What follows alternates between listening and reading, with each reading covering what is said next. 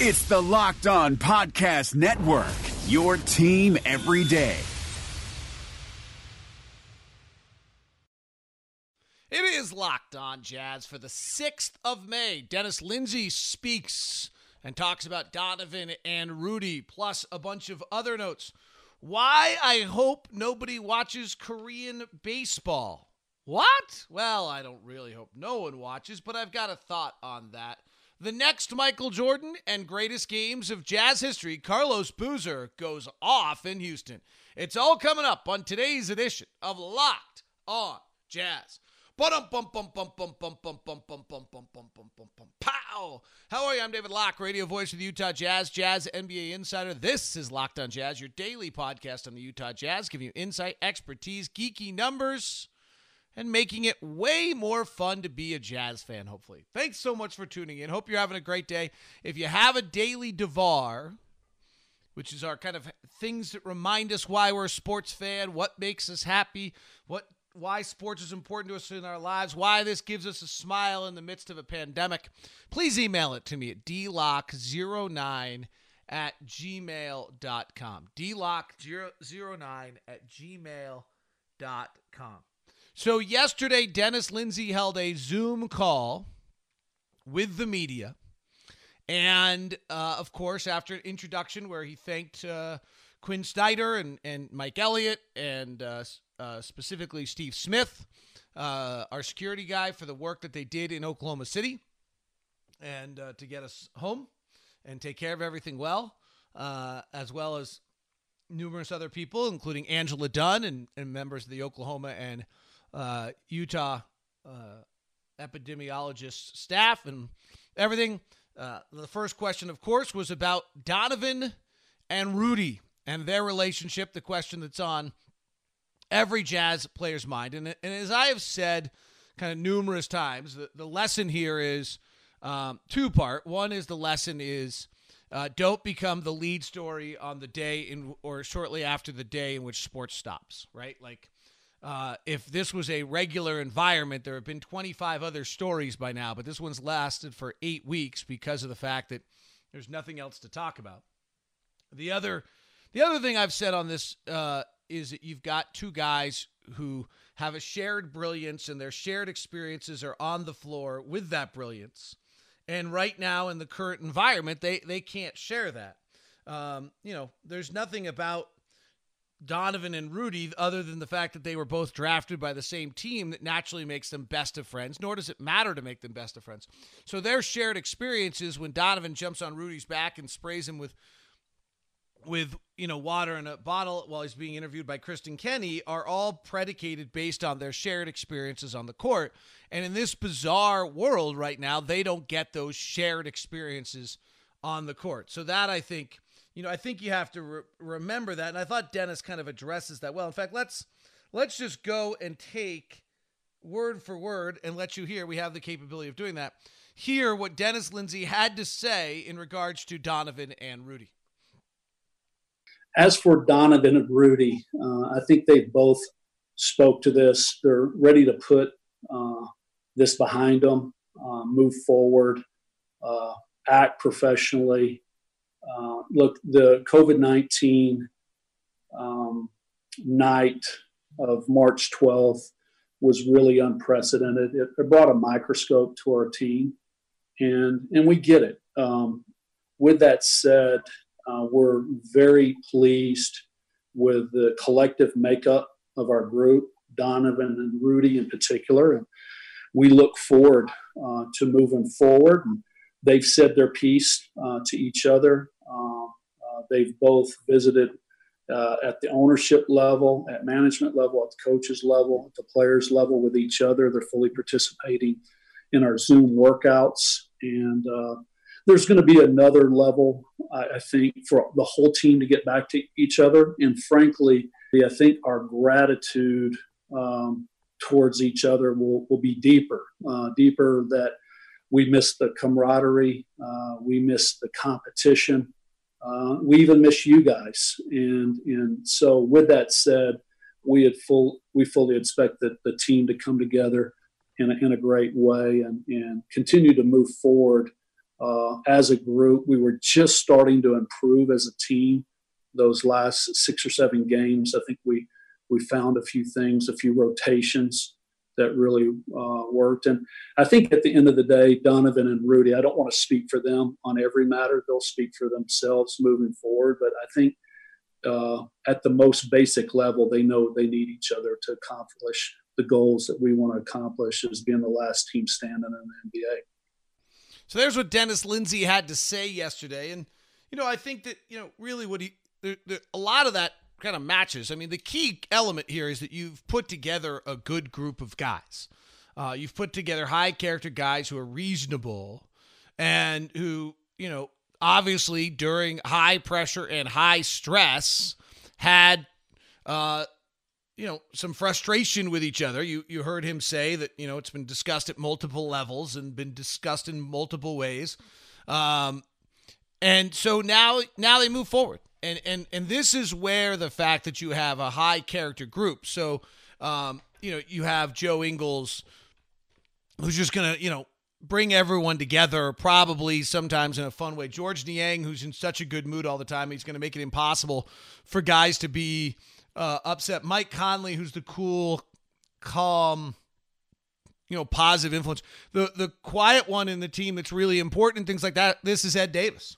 You know, this is where a guy like Ed Davis you bring into this group, and he can sit down and and use his years of experience and understanding and maturity and ups and downs of his career, uh, and and be the and they and they all look to Ed uh, at an at a really high level uh, of respect to who he is as a person and how he conducts himself. And so this is where you end up with a guy like Ed Davis having a having a pretty in, impactful impact because he can talk to each of them individually with some time and say, "Hey, like like we're going to come together as a group." And also, you just have a collective group, right? There's a, there's a collective nature to them and we get back to where I started. You get back to being able to have shared experiences, work on what you're brilliant at.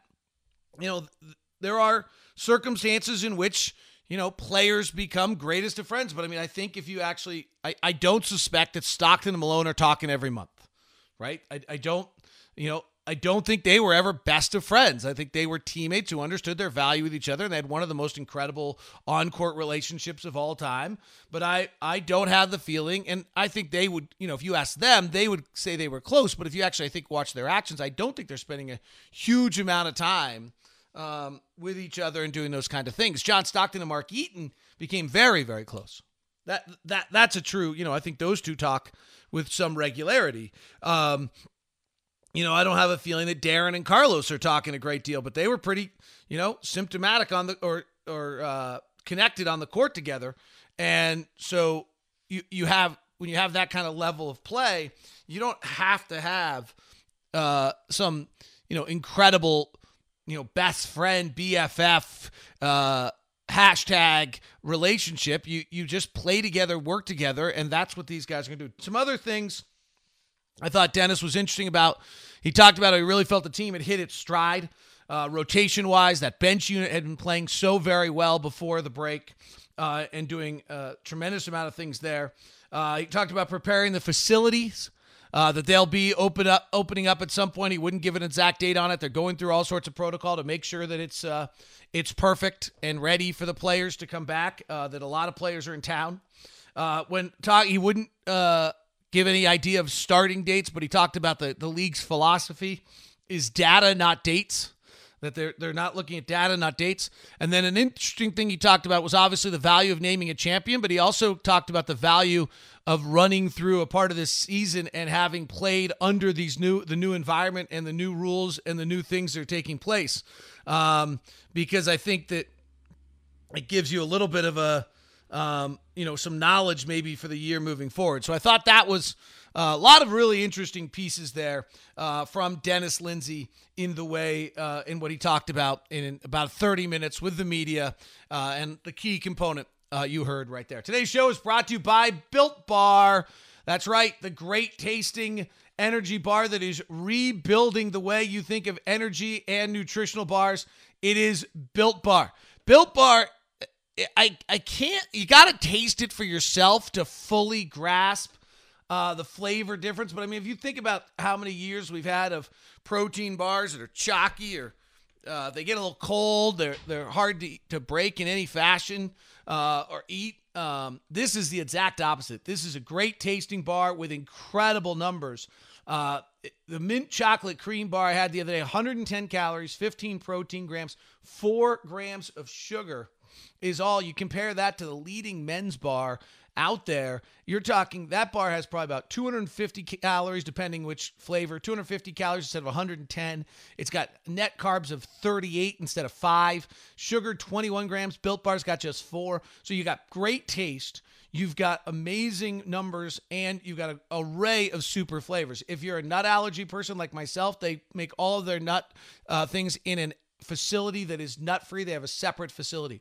Go to builtbar.com, enter in the promo code locked on, and you get $10 off your first box. You can get the 15 flavor 18 bar mix box, or you can build your own box while you're at it. It's builtbar.com. Taste it to believe it. It's the energy bar, the protein bar that is changing the way you'll think about eating bars. Well, you'll think about it like eating a candy bar. Today's show is also brought to you by our friends over at Intercap Lending.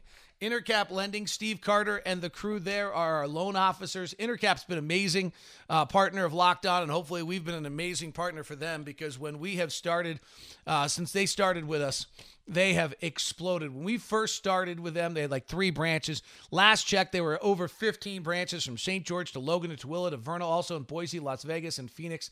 Uh, there this year, they uh, 20 halfway through 2019 they had doubled their revenue for 2018. Like, why do you do something like that? Because you're closing deals, because you are easy to work with. They're hyper responsive. They embrace change. They have amazing experience, borrower experience. Steve Carter was my loan officer. That's how this all started.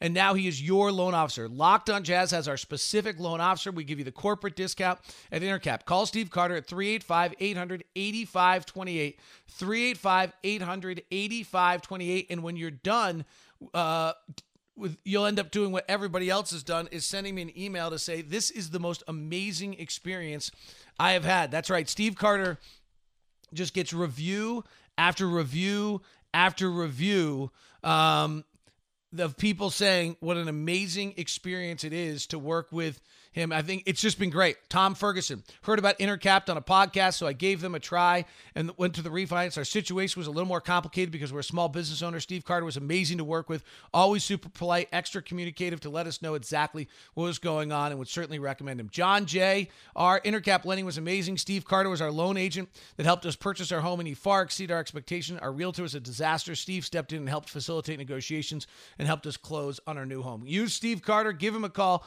Steve Carter can be reached, your personal loan officer at Intercap Lending at 385 800 8528. That's 385 800 8528. Intercap Lending, NMLS number 190465.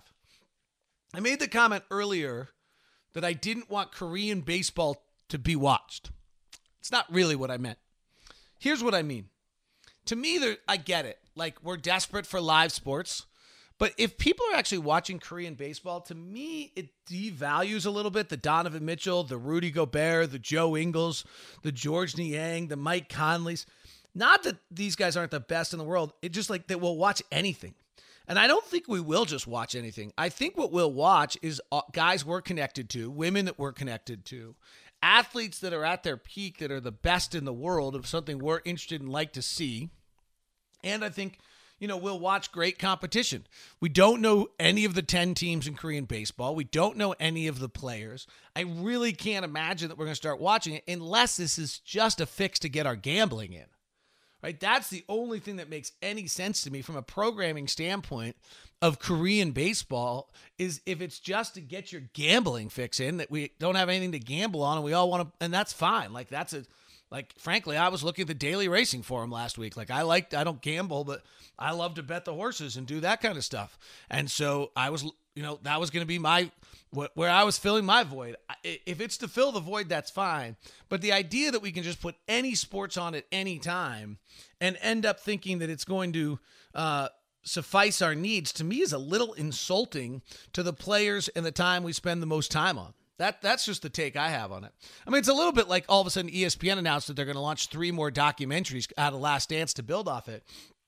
And they're three fascinating topics. They're Lance Armstrong, Bruce Lee, uh, and McGwire, and Sosa, but they're not Michael Jordan. Like Michael Jordan and The Last Dance are just different. It's just a totally different level of connection and everything that's going on with it. By the way, I hope you're catching it every Monday. We're doing a Last Dance post game show on on Locked On NBA. Uh, they've been pretty good. So if you go back and watch the Monday show, we got in some pretty interesting heated debates on uh, this last week on kind of some aspects of things. Um, so you know, feel feel free to grab it. Uh, it was a pretty good one. Uh, so anyway, that's just my thought on that. I mean, you know, when we're at least when we're watching old games, well, you know, you can't. They're not live, and we don't know what's. We already know the outcome. You're at least watching someone who's got, at, at least in, I, I, you know, some element of brilliance and something that we're actually interested in or we're interested in. Um, I wanted to give one shout out uh, in this time. I, I've mentioned a few things I read every day uh, that are out there and, and people do are doing great work. Basketball Reference, which is you know an incredible site, um, is sending out an email every day. Um, I, it unfortunately usually comes a little later um, than frankly I'm able to use it for the show every day, and I, I was kind of fig- trying to figure out a a way to use it. It's pretty fun. So what Basketball Reference has done is they've put out an email every day like of things that happened on this day in bas- in in basketball history. Um and so uh they are uh they have the best performers uh of that day. They have if you so if you sign up for their newsletter, you'll get it. And here's some of the fun examples. Uh, for example, so today, you know, it's uh, this is top May 5 performers, not May 6. And I guess I could have just been doing this the whole time. But so Charles Barkley uh, dropped 37, 14, and 9 on 15 of 19 the free throw line in Philadelphia versus Milwaukee in, in 86. Larry Bird in 87 versus Milwaukee. These are all playoff games, went 40, 11, and 7. Hakeem Olajuwon versus Dallas in 98 went 40 points, 15 rebounds, 3 assists. Jerry West in 1969 went 42, 13, and 12 with a triple double. It's fun to just look at these names.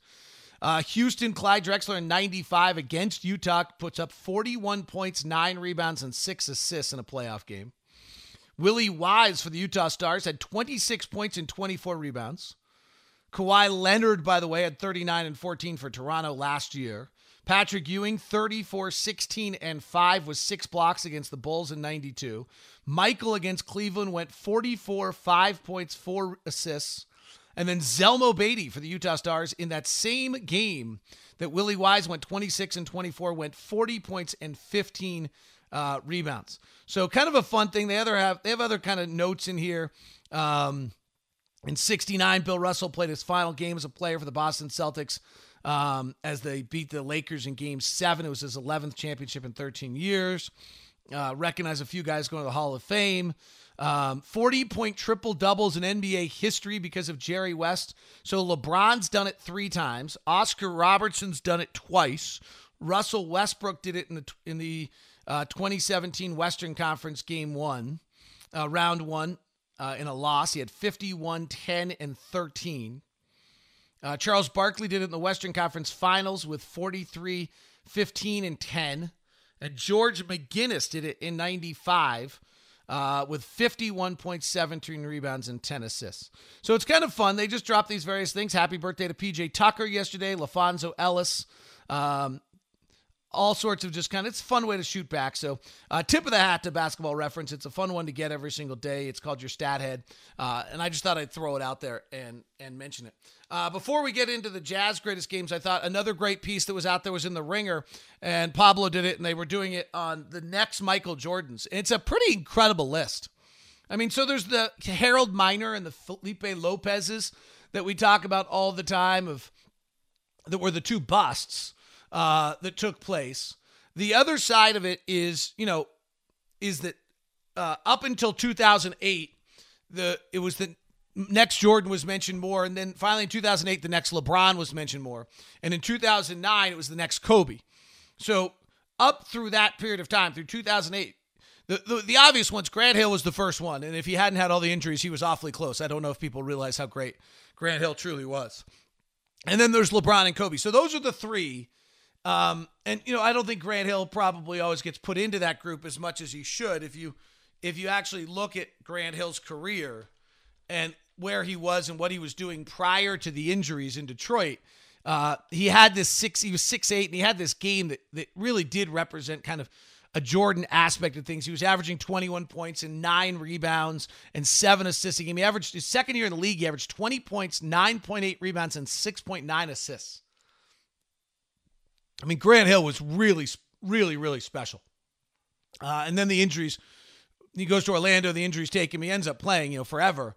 But, and now part owner of the Atlanta Hawks and just an incredibly interesting guy. Uh, but th- there's another five guys that kind of fell under the next Jordan, and none of them obviously ever reached that level. But it's a pretty interesting group. So Jerry Stackhouse is North Carolina, third pick of the draft, and he could fly, so he gets the next Jordan. I mean, he played 18 years in the league, two-time All-Star, and one year of Stackhouse's career. Stackhouse ends up averaging 30 points a game. Pablo Pablo points out in that in the piece, like Stack was pretty special. Um, he started in Philadelphia with Iverson, so he got lost behind. Though he goes to Detroit, he averages 29.8 points a game when he's 26 years old. Pretty. And actually, if you go back and look at 2000, he's shooting six threes a game. He's kind of revolutionary in some ways. Then you have Vince Carter, North Carolina, fifth pick of the draft, and he could fly, and, and we know his career. Penny Hardaway is interesting because he kind of was the next Magic, but he was the next Jordan, but he was kind of caught in the middle of it. And again, he played 14 years in the league. The, all, injuries to his knees hurt him. Four All Star appearances. And the last two in the next Jordan realm that I do think are interesting are um, Ray Allen, who never became the dominant player and became a shooter, but there, but he's he was so influenced by Jordan. I spent so much time with him. He was so influenced by Jordan in the sense of his off court, the movies, the swag. He was a he was a Jumpman guy. Um, and then Dwyane Wade's 2006 finals is probably the most Jordan-esque performance we've seen out of anyone. So it's pretty amazing list. I mean, obviously you've got the three big ones: Grant Hill, whose injuries uh, curtailed him from being that, LeBron and Kobe, who did it, and then you've got Stackhouse, Carter, Penny Hardaway, Ray Allen, and Dwyane Wade all come out of that ilk. It's pretty good look at the way the NBA play Uh, and what's going on. So I finally decided. Uh, I, I looked at the Tucson for a long time. I'm driving the Sonata. It doesn't have four wheel drive, so for us living up uh, the canyon, it's it, it was not the the right choice. Uh, but the Sonata is amazing. I, I'm telling you what, if you are looking for a sedan right now, I'm driving that Sonata right now. It's got pop. It looks great. Like I was with uh, uh, buddy of mine playing golf over at Valley View the other day, and we came out and he looked at it and he was like, "Wow, it's it looks great. Its bells and whistles are amazing. I told you about the turning signals. It's so cool. You flip the turning signal on, and it puts a camera up in front of you. Well, a bunch of those safety features on the Sonata actually swayed me to we're going to get the new the new Santa Fe. So we're actually getting our second Santa Fe uh, in the house. Uh, the, the new one's just it's beautiful and it's just such a nice car. I just couldn't it's you know it's a big difference. Uh, it's it's zero percent still over 72 months, which is pretty great. Um, the Tucson and the Sonata are zero percent for 84 months, which is even more amazing. Um, and just you know 72 months still a long time so it's just a great deal couldn't bypass taking advantage of it right now it's a little earlier than we planned on but the deals are amazing did it with murdock hyundai of course at 4646 south state street also located in logan and located in Lindon. If you're going to stop by and you want to look at any of these cars, you can email me at dlock09 at gmail.com. The other thing is they have the new Hyundai Sure program. This is what we did. They bring the car to us. Uh, we test drove it and got it. Uh, and that's the way we dealt with them. In fact, they've been so great to us. We actually um, even went to the point which we've had a car. Uh, they store our tires for us, so we've been dealing with some things with them, and they've been just amazing on that regard as well. So uh, super uh, appreciative of everything I've experienced there, and uh, super appreciative of uh, the amazing deals that Hyundai has right now. Murdock Hyundai, 4646 South State Street, also located in Logan and in Lindon. Email me at dlock09 at gmail.com. Life is complicated, especially right now. You're spending more time inside, unable to go to restaurants, and that means you're cooking dinner. But if you're like me, I hate cooking. Multiple trips to the grocery store, hours of monotonous meal prep just so you can scarf down your food in minutes. So when it's dinner time, I grab my phone, open up an app, and order something. But after convenience fees, delivery fees, and who knows whatever other fees, it ends up being close to $100 for two people. But then I met Freshly. Just put up your feet and relax while Freshly chefs and nutritionists do all the hard work. All you do is heat for three minutes and dinner's done. Imagine a better for you golden oven fried chicken, steak peppercorn with sauteed carrots and French green beans, and my personal favorite, buffalo chicken with loaded mashed cauliflower. It's got fewer carbs.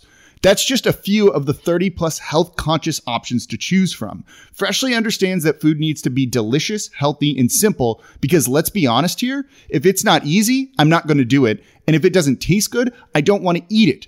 Freshly is offering our listeners $40 off, $40 off for their first two orders at freshly.com slash locked on NBA. That's freshly.com slash locked on NBA.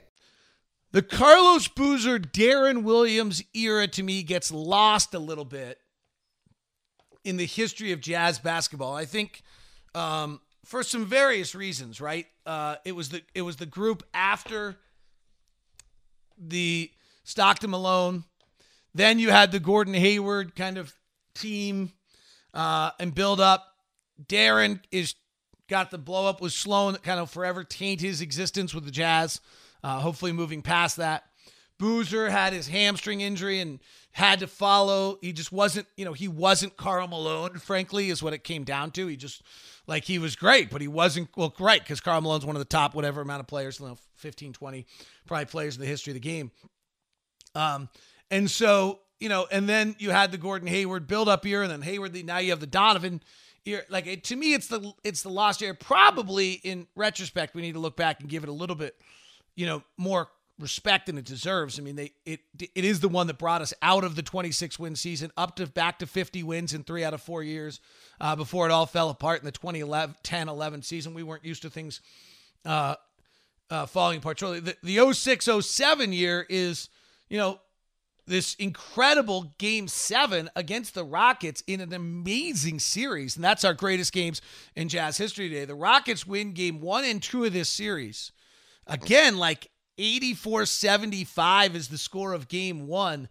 The this is just you know 13 years ago 88 possessions a game. We had an effective field goal percentage that night of 38% then we win game three 81 67 the rockets scored 67 points. 84 possessions in that game. Oh my gosh. Then uh we win game four. Game five the Rockets go back and win in what was a great game, 96 92. And remember, this Rocket team is, I don't mean to give you a whole rundown of this whole series, but just kind of put in perspective was Tracy McGrady, uh, Yao Ming. And this was a great, um, you know, this is game five. Generally, this is the game that kind of wins this. If you're two tied 2 2, you always feel like this is the kind of game that wins a series. The game's, uh, the game's really close. Uh, Harpring hits a jumper to make it 99 88 uh, with two minutes left. McGrady misses. Carlos Boozer gets a layup at the rim. It's 91 90. Then Yao hits a hook shot. Carlos answers. So it's now 93 92 with 112 left in the ballgame. Uh, Yao Ming fouls out of the game with 55 seconds left. Memo has a three.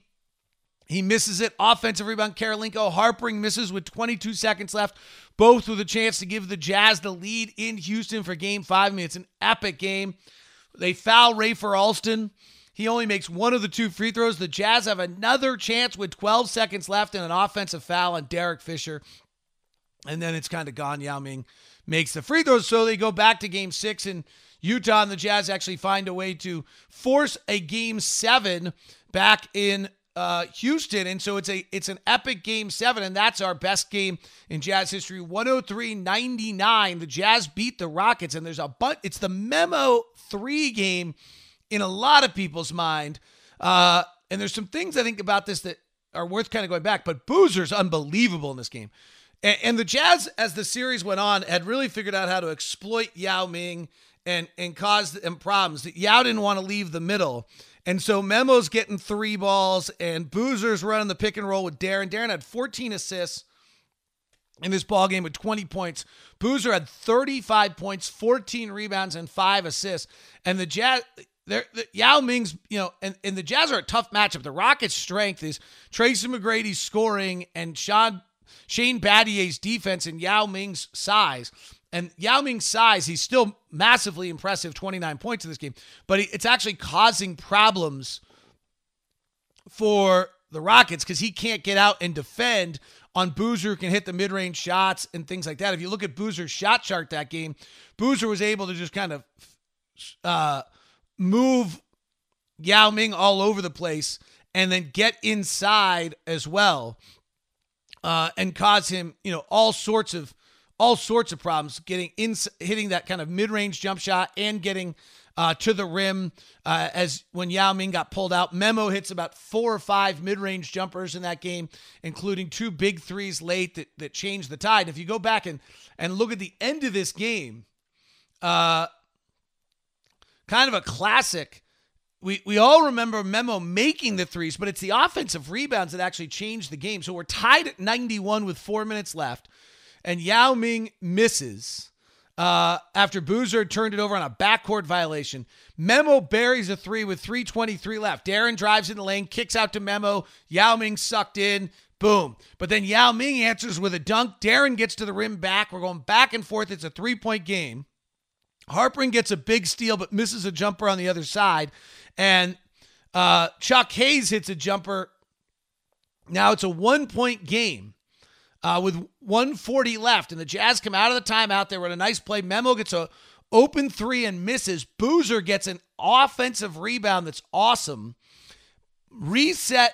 Memo buries the three to make it 99 95. Yao Ming makes two free throws to make it 99 97. Jazz come down. Memo gets an open look, misses. Harpring gets the rebound, and this is where the Jazz just had them scrambling.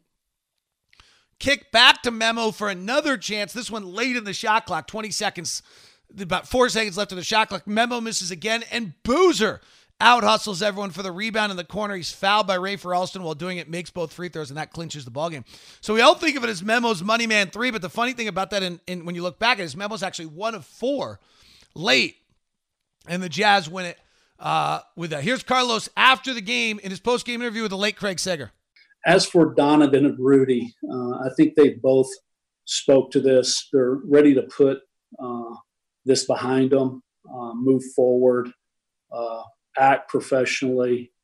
Uh, look, the COVID 19 um, night of March 12th was really unprecedented. It, it, brought a microscope to our team, and and we get it. Um, with that said, uh, we're very pleased with the collective makeup of our group, Donovan and Rudy in particular. And we look forward uh, to moving forward. And they've said their piece uh, to each other. Um, uh, they've both visited uh, at the ownership level, at management level, at the coaches level, at the players level with each other. They're fully participating in our Zoom workouts. And uh, there's going to be another level, I, I think, for the whole team to get back to each other. And frankly, Andy, I think our gratitude um, towards each other will, will be deeper, uh, deeper that we miss the camaraderie, uh, we miss the competition,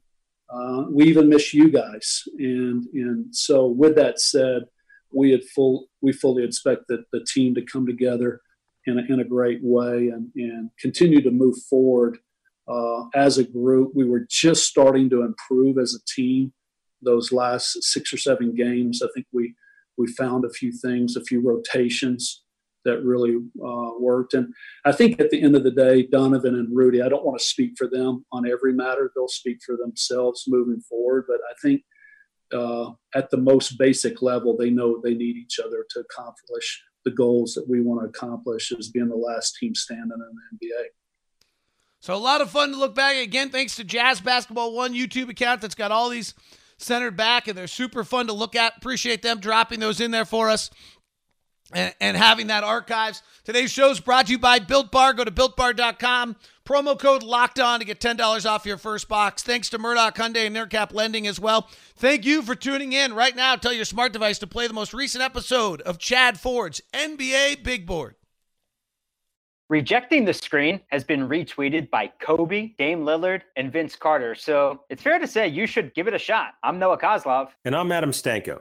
Rejecting the Screen hits your feed every Tuesday and Thursday. On Tuesday, we talk hoops and a little bit of life. On Thursday, we go ISO with a guest. Stories from anyone and everyone who has touched the NBA with tales we promise you've never heard before. Find Rejecting the Screen right now, wherever you get podcasts, and hit that subscribe button.